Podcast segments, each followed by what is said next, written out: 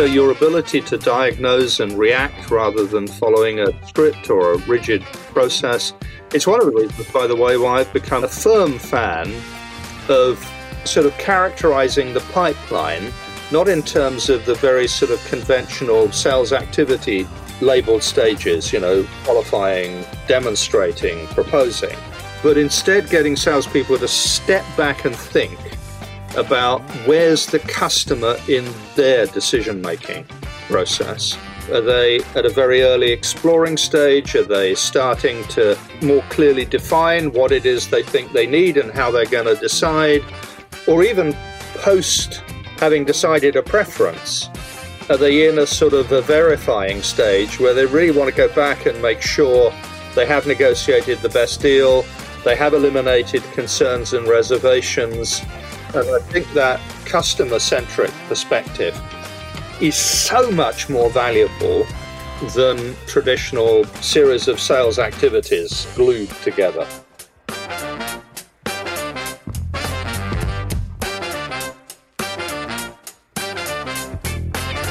Hi, friends. Welcome to the Sales Enablement Podcast. I'm your host, Andy Paul. Now, that was Bob Apollo. Bob's the founder of Inflexion Point Strategy Partners, based in the UK. And he's a very keen observer of where sellers should be focusing their efforts during this period of economic disruption. And with that in mind, he's joining me today on Sales Enablement, episode 794, to have a conversation about how to sell in the midst of a downturn. I mean, a recession is not an excuse for not selling. Yes, it's harder. Yes, it's frustrating. But if you're willing to be thoughtful and methodical about how you go to market, you can still hit your numbers. And so, to that end, we're going to dive into the three criteria that sellers should use for identifying new sales opportunities at this time. These are simple and effective guidelines for every seller. I've used very similar rules for selling into the teeth of recession myself, and I can tell you that, that these work. So we'll dig into the concept also of time to value, or what I like to call speed to outcome, and why this is more critically important than ever in sales. And, and personally, I think it should always be at the forefront of how you sell, recession or not. And we're also going to talk about the importance of selling outcomes versus selling solutions. You know, what's the impact on your ability to win new business if you're selling drills while your customer is trying to buy a hole? We can never have enough discussion about that. So, all of that and much, much more. But before we get to Bob, I want to remind you to subscribe to this podcast wherever you listen to it. And if you subscribe, we'd certainly appreciate it if you could also give us your feedback about how we're doing in the form of a review. So, thank you. And also, if you haven't connected with me on LinkedIn, go to LinkedIn, linkedin.com slash in slash real Andy Paul. That's right, real Andy Paul, except no imitations. All right, let's jump into it. Bob Apollo, welcome back to the show. Hey, I'm very pleased to be back again. Thank you for the invite. Well, no, it's a pleasure to have you. So, um, where are you? Where are you hunkering down? Well, I'm hunkering down. I wish I was hunkering down somewhere else, but I'm hunkering down in the the colourful city of Reading in the UK. Reading. Does that mean you're a Reading football fan? Oh, Andy, I wish, uh, you know, I thought you'd never ask. Uh, as it turns out, no. I, I, went to one of their games many years ago, but uh, for good or bad, I'm an Arsenal supporter. Ah, a gooner. Okay. All right. Well, I'll still talk to you, even though I'm a Liverpool fan. But you're not a threat this year, so we can we can chat. Though we, you probably took some pleasure in the fact that we weren't able to equal the record of the Invincibles uh, in terms yes, of. Yes, that was very very gracious of you and your team. Yes, to help us preserve that record. So oh, okay. that was much appreciated. It was a very gallant behavior on your part. Well, thank you, thank you. So, um, So how have things been in in the UK? I mean, I'm here in Manhattan. It's it's been shut down. It was yeah coming to life a little bit now, but for a period of time there was a real ghost town. Was it similar in you know you're in the outskirts of London, but uh, in London or so you know I can't really re- read uh, very clearly, not from personal experience, what the mood like in London, what the mood was like in London. Um, in Reading, which is a town about 30 miles to the west, uh, and we live on the outskirts of the town rather than in the middle. Uh, it's all been pretty quiet. You know, we've uh, exercised daily, popped out to get some food shopping and so on. Um, but there have been dramatic reductions in the uh, use of cars and, and even more dramatic reductions in the use of public transport. So mm. uh, it'll be a while before that returns to normal. Yeah, I I've not been on a subway since uh, this whole thing started, and yeah. my wife found herself in a situation uh, two three weeks ago where found she had to sort of take one, but she sort of sat and surveyed the station at first, and no one was going down the stairs, so she went down and you know masks and gloves on and so on, and yeah, she was one of two people in a train car uh, right. in, a, in, a, New York City subway on a Saturday night. She was relieved by that. Um, oh, that she was. Certainly doesn't sound sure. like a regular situation, does it? Not in normal times, and so um, I'm sure we're going to get back to that. But it's, I said, you can sort of notice a difference in street traffic here. There's, yeah, sort of day by day, it seems like a few more cars, and uh, so some people coming back to work, and yeah, hopefully we'll get to some restaurants and so on opening up before too long. So, um, do I want to talk about some things that have to do with with uh, business and selling during the this COVID era, and and you had recently written something that I thought was really quite good about how to sell in this time, and um, yeah, one point is you know in the midst of crisis like this, or we've got a looming recession, which I assume will hit Europe and the US and so on is in the world economy is there's still opportunities to sell in the midst of a recession.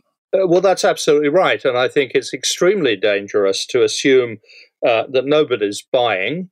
Um, people are still buying. Um, it's just that as salespeople, we have to recognize where the most promising opportunities to help our customers lie. Um, and uh, I think one of the things I'm seeing uh, talking to clients is that the projects that are still active, still going ahead, tend to sit at the intersection of three really important criteria. Uh, the, the project is regarded as being uh, strategically relevant by the customer, that it's seen as being tactically urgent, and that the project can demonstrate a rapid time to payback. And I think if those conditions are satisfied, um, it's clear that uh, you know the more agile uh, customer organizations uh, are looking ahead. They're not just looking at the current situation.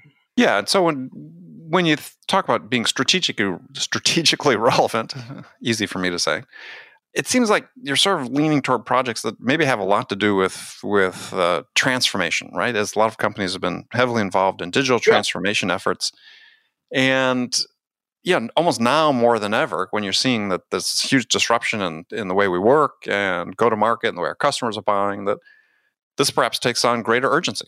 Well, I think it does, and um, I, I, think uh, one of the other associated patterns I'm seeing is it would probably be pretty rare nowadays for organizations not to have some sort of digital transformation initiative.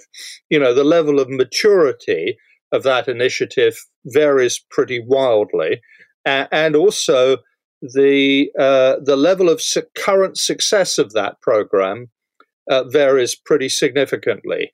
And, and some of the projects that I've seen going ahead are really around um, a digital transformation initiative, which is seen to be strategically relevant, which is uh, running, has been running into obstacles, and which, if those obstacles are not eliminated, will will put the uh, the sort of digitizing company at a disadvantage as the market recovers. So they need to do something about it. I would think there'd be a, a sense of insecurity if you were in the midst of one of these transformation projects with this big disruption yep. and you're looking ahead and you're thinking, yeah, what if my competition beats me to this point? And that's where, you know, uh, uh, the marketeers have for a long time talked about buyer personas. But I think now there are also, there always have been actually organizational personas. And it's really important and necessary to understand whether the potential customer is one of those organizations that has sort of internalized the current uh, situation and seen it as an opportunity uh, to emerge from, uh, as the recovery uh, builds up pace, to emerge at the head of that wave rather than trailing behind. And I think there are some other potential customers who are perhaps more uh, more conservative about that. And I think you need to be able to read that. Um, and you, you can see it in the pronouncements, the actions that the organizations are taking.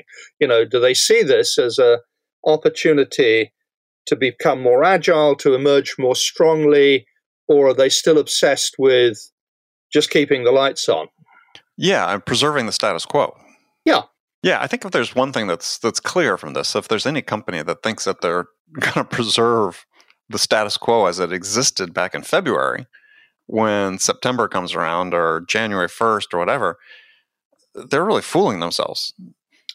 Uh, in every industry, there are obvious industries, but I think this is true in in every industry. That um, so one of the things I advise uh, salespeople to do, I think it's always a good discipline to have a target account list, is to really go back and forensically reevaluate the target account list according to uh, what you can learn about you know the organizations on that list uh, likely behaviors in mm-hmm. you know it, as they emerge um, from uh, you know the challenges we're all facing right now yeah well i think that's i think there's are two two uh, things that come out of that one is yeah if a salesperson takes that advice and says look you're going to go back. We're going to look at the publicly available information. It could be if they're a publicly traded company, it could be financial statements, you know, filings. Uh, even if they're not, it could be press releases, whatever you could search online and try to find. Is that in doing so, you're also going to improve your business acumen to some degree, your ability to assess the opportunities that exist absolutely right. You'd certainly hope so, wouldn't you? Because uh, uh, whenever I've thought about ideal customer profiles, and of course that's one input into a target account program, I've always been absolutely convinced that a purely demographic approach to identifying target accounts, you know, our accounts are of certain size, of a certain, you know, location and a certain industry, all that does is to paint the boundaries of the market you might choose to play in. Mm-hmm. Uh, in fact, it's much, much more important, but harder to do, which is why I think the effort is necessary and very worthwhile uh, to understand uh, sort of the structural, behavioral, and cultural uh, dimensions of the organization within that demographic box. Um, and use that information to make smarter judgments uh, about where your energies ought to be focused. And there's all this other information that's now available. Tools exist. You can get the yeah. sort of the technographic outline. You know, what technologies are they evaluating? Are they looking at you know other firmographic information? Um, are they hiring?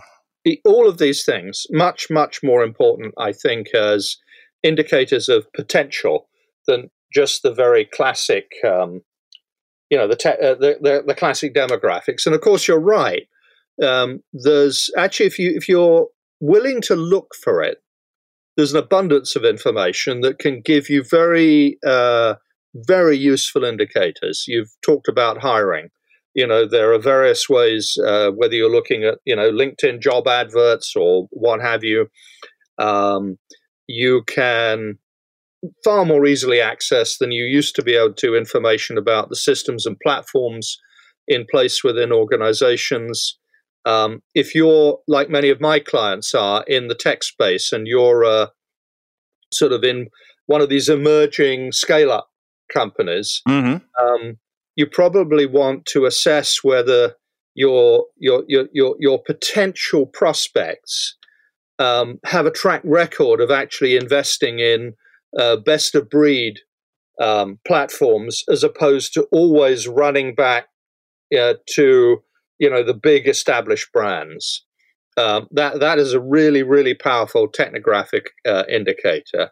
Uh, and and of course, in addition to that, there are certain platforms which, if in place, you're very complementary to, and so on. Uh, those are so it's both structural uh, and actually the platforms they use uh, have some behavioral implications to them. Mm-hmm. You know, are they early adopters or are they, you know, very conservative? Yeah, I found another one that sort of struck me the last couple days as I've been reading business news and so on is that I would look for a company that has refused to lay off employees. You know, I was looking at an example of a company, I forget the name, but across the board, they all took, all the employees took 35% pay cuts in order to preserve the jobs.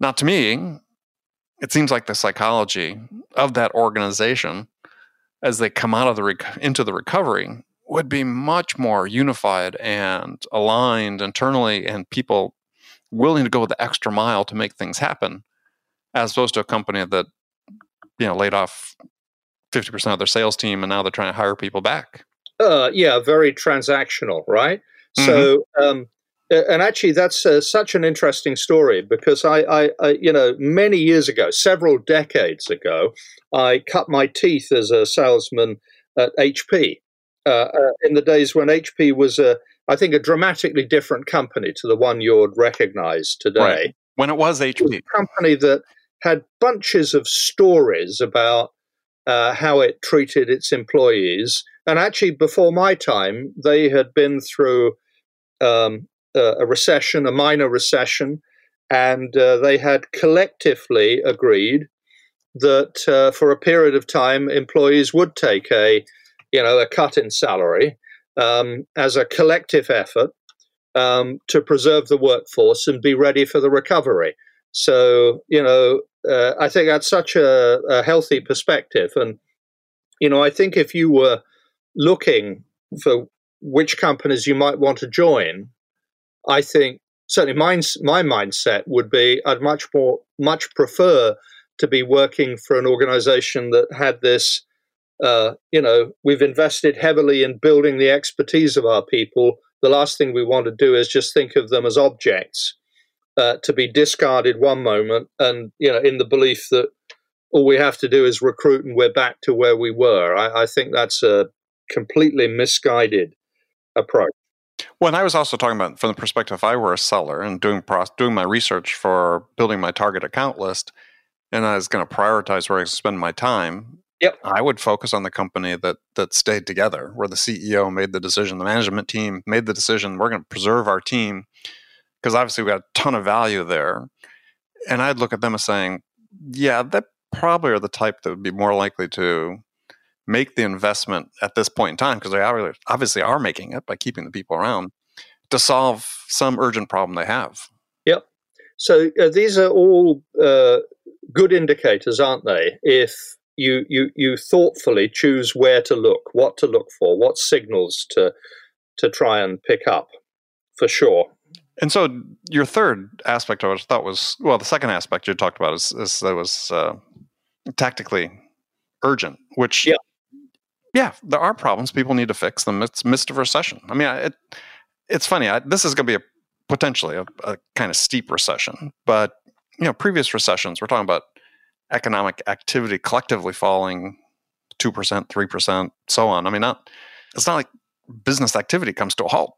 Yeah, I think this is a dramatically different scenario, and um, it's harder, I think, actually to look at any of our any of the experiences of people who are currently living, and you mm-hmm. know, I mean, including maybe at the edge of that, the Great Depression, because I think even there, e- economic activity, uh, as far as I can, you know, judge, didn't fall at the level that uh, I think it has, you know, it, it, it, will decline to before it recovers.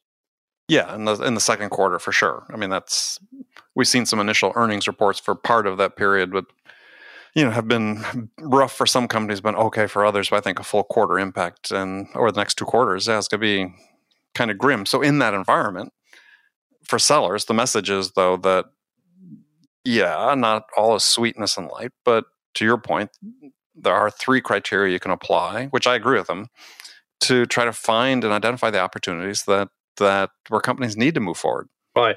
And, and, you know, as part of that process, by the way, of looking for those three considerations, I think you have need to have a very clear sense of, in the current environment, what business issues or challenges or opportunities you're really good at helping your customers deal with. Mm-hmm. Yeah, I mean, even if you narrow the scope of what yep. you typically sell. Yep. And, and and by the way, I think sometimes you need to do that, this narrowing of the scope, because um, uh, I was observing this actually in the past few years in some of the clients I work with that sometimes salespeople, for a variety of motivations, sought to make the deal as big as possible. You know, mm-hmm. could we sell this to another department? Could we add another module? And, and the danger with that, and it was a danger then, it's even more of a danger now, is you just make the whole decision making process, the financial approval, and so on just so complicated that you sort of you, you defeat your ability to help the customer come to a confident, timely decision. So, uh, I, and of course, a growing number of the organizations I work with, uh, you know, I guess maybe your experience as well, are selling uh, their offering as a service rather than an outright purchase. Mm-hmm. So you know, just get your boots on the ground in the, in the customer. Find an application, demonstrate your value, land and expand. Yeah, well, demonstrate value with a quick payback. I agree. Yep. Speed to value is is I think really important if you're trying to demonstrate a sense of urgency for the buyer as to why to proceed at this point in time. Well, and and and, and part of that, the tactical urgency, is a topic that you know has been on my mind for some time, and that's helping the customer to recognize the cost and consequences of inaction. You know, the um, mm-hmm. The risks of sticking with the status quo. Yeah. Well, I think and I think that's a great point because I think it oftentimes gets lost when we talk about reducing the perception of risk uh, for the buyer in terms of making a decision to proceed. Is there is always the 180 degree perspective, which is, yeah, what is what is the risk? I mean, they I tell people they balance out, right? I mean, the the risk of of not moving forward should, in some ways, be the inverse of you know the degree of risk of of moving forward. Well, and it, it, my observations are that the most compelling proposals actually address both. You know, they address the idea that if we just stay as we are, there's uh, uh, maybe increasing unnecessary expenditure, there's increasing risk and risk, burden of risk, and yet, if we choose to act, and we act in a thoughtful way, and we're persuaded by the vendor uh, to have confidence in their approach, that you balance that cost of staying as you, the risk of staying where you are, with an upside. So you're kind of stretching the value gap from both ends. Mm. But I think the important thing in there, though, is that you have to quantify what that is is too often I see sellers go into a situation, they try to make the case as in sort of general terms of the risks of staying still. Yeah. And that's okay. That might apply at a certain level. You can paint a certain picture, pull out some emotional strings. But if you want to make that really effective, is if you agree what the impact is going to be of, with the customer, what's staying still, well, let's quantify that. What's that mean in terms of top line, you know, dollars or pounds or how we want to denominate it?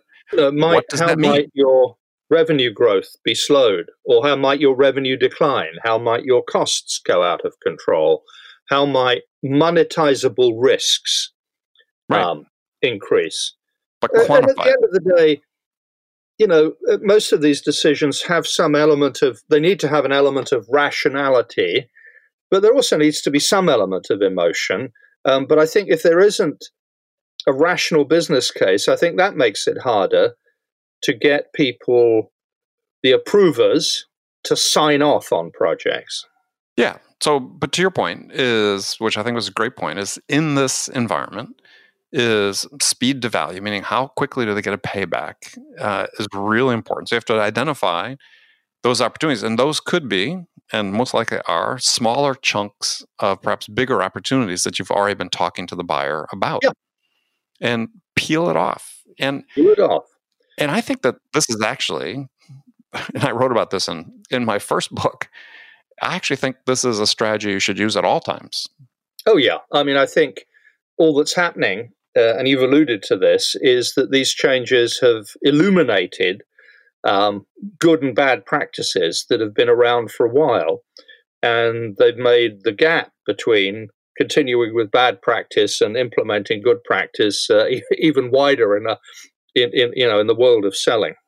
Yeah, but to your point about the the land and expand strategy, and even if you're doing it you know, you could be doing it with uh, you know subscription based software. You could be doing it with subscription based service, or it could be even hardware products. That that the primary thing is you got to get in the door. And I see too many sellers get hung up on deal size. I now we all want to sell bigger deals, and there's a way to develop them. But there's oftentimes deals where it's like, yeah, we're going to get a big deal.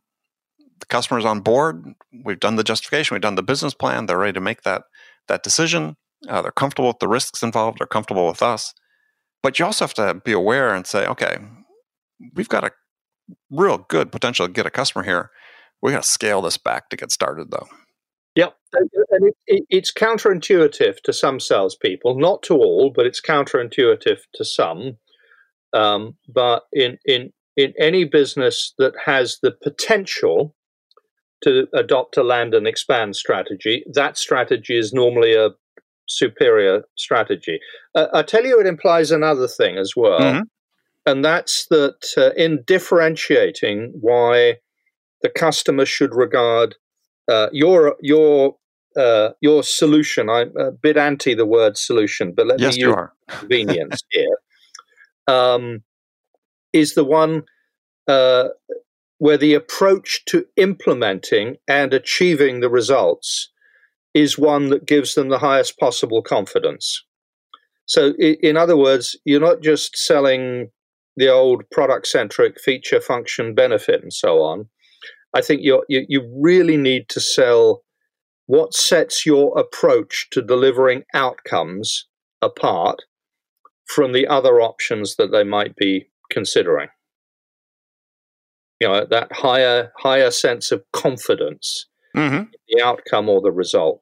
Because that you do that well, you can sort of blow away some of the reticence about making a commitment.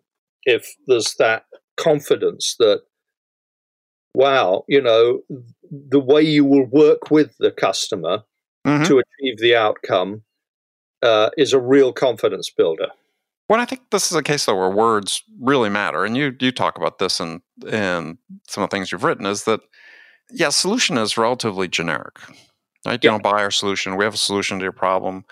It it misses that extra step of taking it to a point where you're talking about outcomes that you can quantify the value of.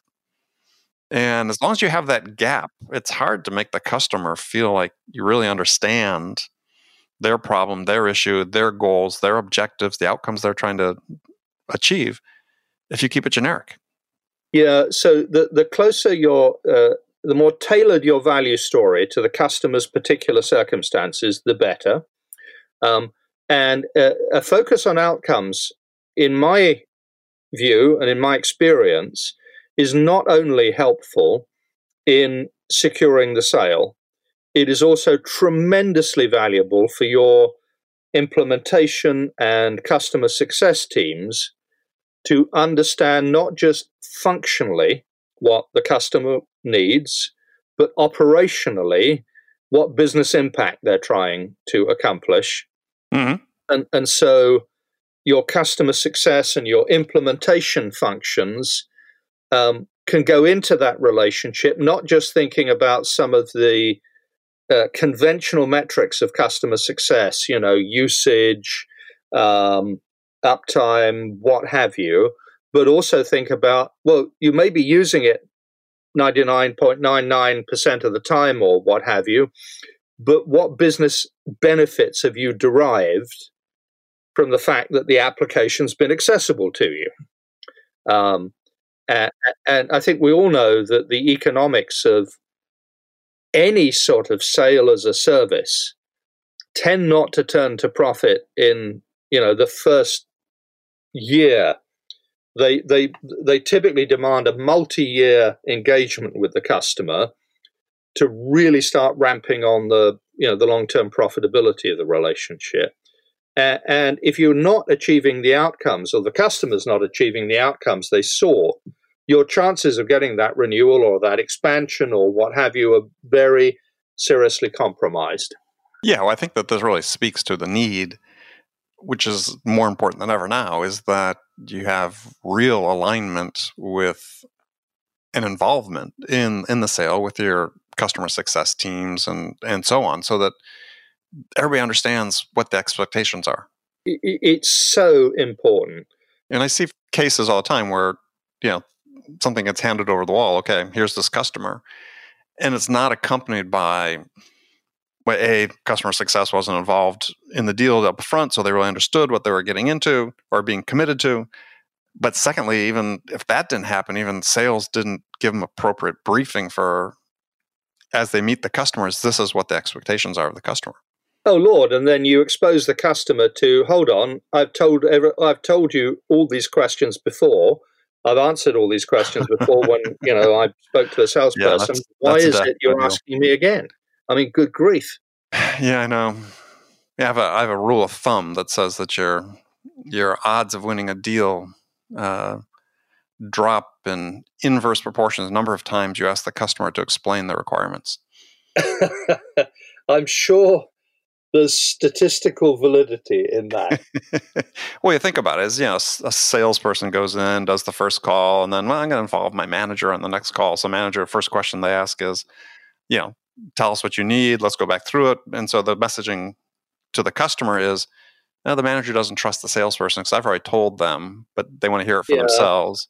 And then you bring in the CRO or the VP of sales for another, you know, further on down the process. They ask the same question again.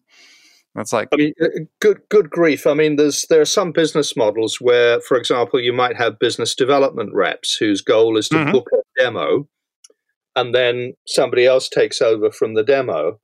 And you know, my goodness, if the person who's coming into the demo cold hasn't had the benefit of a briefing, a proper briefing about what the customer's priorities are and so on, well, you end up with a demo being a product demo. And th- that's the worst of the three types of demo that you might choose to do. You might choose to do uh, a product demo, but that's really how many features can I show you in the hope that some of it will stick. Mm-hmm. You might consciously do what I call a conceptual demo, which is very deliberately high level, very conversational, uh, just trying to position the sort of uh, approach that your solution takes. And, and uh, there's a strong element of discovery in that conversation as well. Right. Uh, and then at the other end of the scale is not a product demo, but a solution demo. And there, if you're doing a decent job, you're going to be very selective about what you choose to show the customer. And the things you'll choose to show will be wrapped around a narrative which is drawn from what you've discovered about both their functional requirements and their business needs. You know, conceptual demos are fine in an early stage as a positioning exercise. Solution demos are great if you've done good discovery. Pure, full on, let me show you what the product does, or let me take you on a tour of functionality. I mean, really, you, you know, salespeople can and ought to do better than that. Well, yeah, for all the benefit and all the value the customer would get for that is you can have a two minute explainer video on the front of your website. Well, and in fact, you're, you're right, and that uh, and actually the combination of a explainer video, perhaps with a little bit of diagnostic. You know, tell me about your priorities. If priority A is this video, if priority B here's that video, and so on. You know, there are absolutely ways around it. Mm-hmm. Well, so you said you do work with you know a number of uh, tech companies and SaaS companies and so on. Is yeah is do you sense because that yeah making the the first outbound call really in order to connect with the right person and set up a demo. Do you see that changing that model changing here and in as a result of what we're going through because there seems to be fairly broad consensus that yeah at this point in time we really need to reach out just with our focus on how do we help you right? What's what's what are the the important things that are going on with you these days that you're thinking about that potentially we could help you with? And so it's much more of a a service versus a sales model. Oh, good grief! I mean, it, it is so much more appropriate. It has always been. I think it's even more important now to think of that call as um, to uncover needs and and share experiences with the customer that they might find relevant and might persuade them that we could help them achieve their, their business goals. You go into that sort of call thinking, my primary objective. If you go into that call thinking, my compensation this month depends on how many demos I bought, not on how good a job I do in engaging the customer and uncovering need. You're just going to drive. It's an, another classic case of compensation driving behavior, both good and bad. Mm-hmm. But do you think that you'll see this type of behavior, which is runs fairly rampant in the SaaS business? Yeah. Do you, do you think some companies beginning to see it doesn't work? Uh, I think an increasing number of companies. You know, we talked about personalities again, right? Mm-hmm. And I think there are sales organizations whose personality is very activity driven, activity metric, um, and, and not sufficiently focused on, on quality. Mm-hmm. And I do think there are other sales organizations, and some of it comes from the DNA of either the chief executive or the sales leader, who uh, you know have a more nuanced approach, which says actually what we're looking for is to uh, generate quality outcomes. So a quality outcome might be um, rewarding the BDRs not on the number of demos booked, but on the number of sales accepted, properly qualified opportunities that their activities generate. Mm-hmm. Um, and it really depends. I mean, if if you've got a an unenlightened sales leader or CEO, you can't really impose an enlightened system in that environment. Yeah, well, some will make the argument that that really since the last recession, 2008, so yeah, let's say 2010, the last 10 years, sort of the wild, wild west.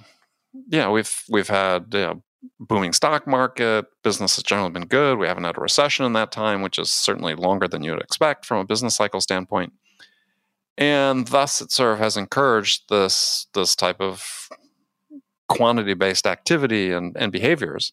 I, I, I, unfortunately, I think it has, and um, there's a sort of a I, there's an extinction event coming on. If you want to think of the Darwinian, um, the Big Bang, where uh, you know the more agile, adaptable organizations, organizations with an eye on the future, will emerge from this in very, very different shape from, you know, all we need to do is go back to what we were doing before and turn the amplifiers up to 11. I mean, mm-hmm. uh, not, I think, a, um, a good strategy. Uh, and, you know, I will say to you, and maybe it's self selecting in a Darwinian way as well, that most of the clients I manage to work with, uh, you know, uh, have an enlightened approach and they're really looking for some some help and some guidance to to apply that enlightened um, approach rather than you know i think it's really hard to persuade somebody who's running um, and has believed all their life in a activity metric uh, rigid process environment it, it pretty hard to persuade them unless they come across a really sort of confrontational experience which forces them to revisit their you know their, the historic assumptions, it, it, it, can be hard to persuade, can't it? Um, yeah. What? So here's here my thought on on that to some degree is that that uh, and this is I think to your point about sort of a potential extinction event, not necessarily for companies, but perhaps for sales managers, sales leaders, is that I think we've had this environment that's enabled people to be in these sales management roles that fundamentally don't know how to sell. Now they know how to, you know, work the activities, manage them at activity levels, and so on. But but when they coming into this era where I think that we're in now, where the ability to connect through shared shared experiences on a human level with somebody, build that relationship perhaps more for the future as opposed to an immediate need or a smaller immediate need, a larger upside that that's that's foreign to a lot of people. Unfortunately, yes, and you know um, they will. I think I'm sure struggle with the transition, and certainly if they stay as they are, they're they're really going to find it increasingly uh, difficult. Now, uh, I also think that you know we can start to identify certain aspects of sales DNA that are going to be particularly important in yeah, the world we're, we're now uh, entering, the new world we're now entering. Mm-hmm. Um, and it's going to be much more important to have, you know, the, you, you, talked about business acumen, to uh, develop the sort of business acumen that allows you to have uh, um, an insightful conversation uh, on business issues rather than uh, technical issues um, with executives. Uh, absolutely critical. Um, you know, we need we're going to need to hire people and actually identify the people in our current sales force who are naturally curious, who are empathetic, who, and this is a real test for me, um, are really on a personal development program, almost regardless of the training that their current employer chooses to invest in. They themselves have set them set themselves on a sort of a personal improvement track, and that's such an important thing to look for in hiring: uh, curiosity, good listening, empathy, uh, self development, um, as well as all the usual sort of attributes that you'd expect. I, I think the other thing that's happening, and I, I, do, I do tend to work in what you characterize as more complex B2B environments rather than transactional ones. Right is a recognition that you do require that flexibility, that adaptability, that business acumen. And you really need to have your salespeople working in what I'd characterize as a flexible, supportive framework rather than a, a very rigidly defined process. Um, you know, something that acts as a guide rather than as an auditor. Um, mm-hmm. So, you know, the, the, the attitudes and the systems need to be supportive of, of that. Yeah, well, I think that's that's critical, and I've talked about that here on the show numerous times, numerous times with guests. Is that is to your point? Is we have to have our own processes set up in a way that we enable people to become the best version of themselves. Yeah, because yeah, especially in a complex environment, it's true of all sales situations, but especially in a complex environment, no two situations are ever the same. Yeah, but they aren't. And so your ability to diagnose and react rather than following yes. a script or a rigid process. Exactly. It's one of the reasons, by the way, why I've become a, a firm fan of um, sort of characterizing the pipeline, not in terms of the very sort of conventional sales activity um, labeled stages, you know, mm-hmm. qualifying, uh, demonstrating, proposing, but instead getting salespeople to step back and think about where's the customer in their decision making process. Mm-hmm. You know, are they at a very early exploring stage? Are they starting to more clearly define what it is they think they need and how they're going to decide? Are they into perhaps some more structured selection evaluation or even post having decided a preference, are they in a sort of a verifying stage where they really want to go back and make sure they have negotiated the best deal, they have eliminated concerns and reservations, uh, and so on? And, mm-hmm. and I think that customer centric perspective is so much more valuable than uh, a traditional, you know, series of sales activities uh, glued together. Yeah, I, I, agree. I agree 100 percent on that. The problem is is a getting people to think that way. You know, to change their system to think sure. that way, but but also to acknowledge that yeah, that what's driving the conversation is the buyer's process, not the sales process.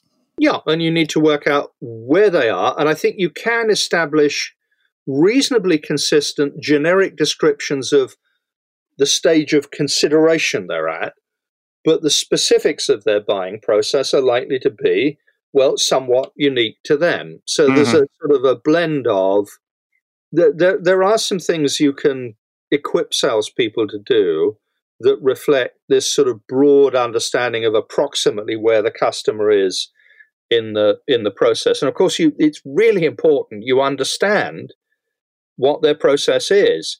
And, and I, I would suggest even more critical to work out whether your prime contact or primary contacts really understand how buying decisions get made in their organization. You know, and there's often a difference, isn't there? Oh, yeah, because they don't do it very often. You know, with complex products. Yeah. You may buy it once every five years. You're not going to have that documented. One of the things we coach to diagnose at an early stage, uh, and there are two really important simple dimensions.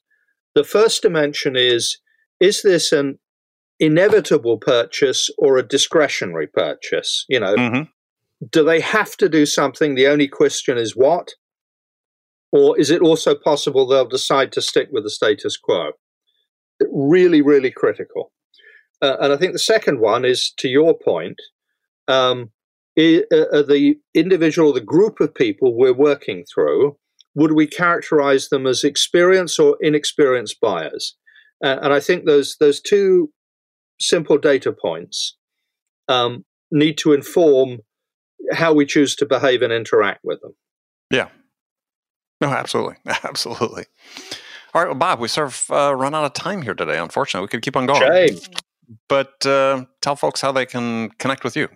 Well, um, I'd be delighted to connect with any of the listeners uh, through LinkedIn or Twitter. You can find me at Bob Apollo on both of those social networking sites. I'd also be exceptionally pleased if anybody was motivated enough to sign up for the blog, and they can find the blog at the Inflexion Point website, and that's uh, I N F L E X I O N dash P O I N T dot com. You have to get that tech spelling in there with the X as opposed to the CK. Um, yeah, well, or the CT. CT uh, yeah, know, yeah, occasional confusion. Yeah, yeah, no. It's a good blog. I subscribe to it. Recommend people do. So, uh, Bob, thanks for joining us. Andy, thank you very much for the invitation. I've thoroughly enjoyed the conversation. Okay, friends, that's it for this episode. First of all, I want to thank you for taking the time to listen. I'm so grateful for your support of the show. And I want to thank Bob Apollo for sharing his insights with us today. Now, if you enjoyed this episode, please subscribe to this podcast, Sales Enablement with Andy Paul, on iTunes, Spotify, or wherever you listen to this podcast. If you could also leave us a rating or review and let us know how we're doing, we'd certainly appreciate it. And you can do all that on your phone in less than a minute as soon as this podcast is over. So thanks for your help. Thank you so much also for investing your time with us today. Until next time, I'm your host, Andy Paul. Good selling, everyone.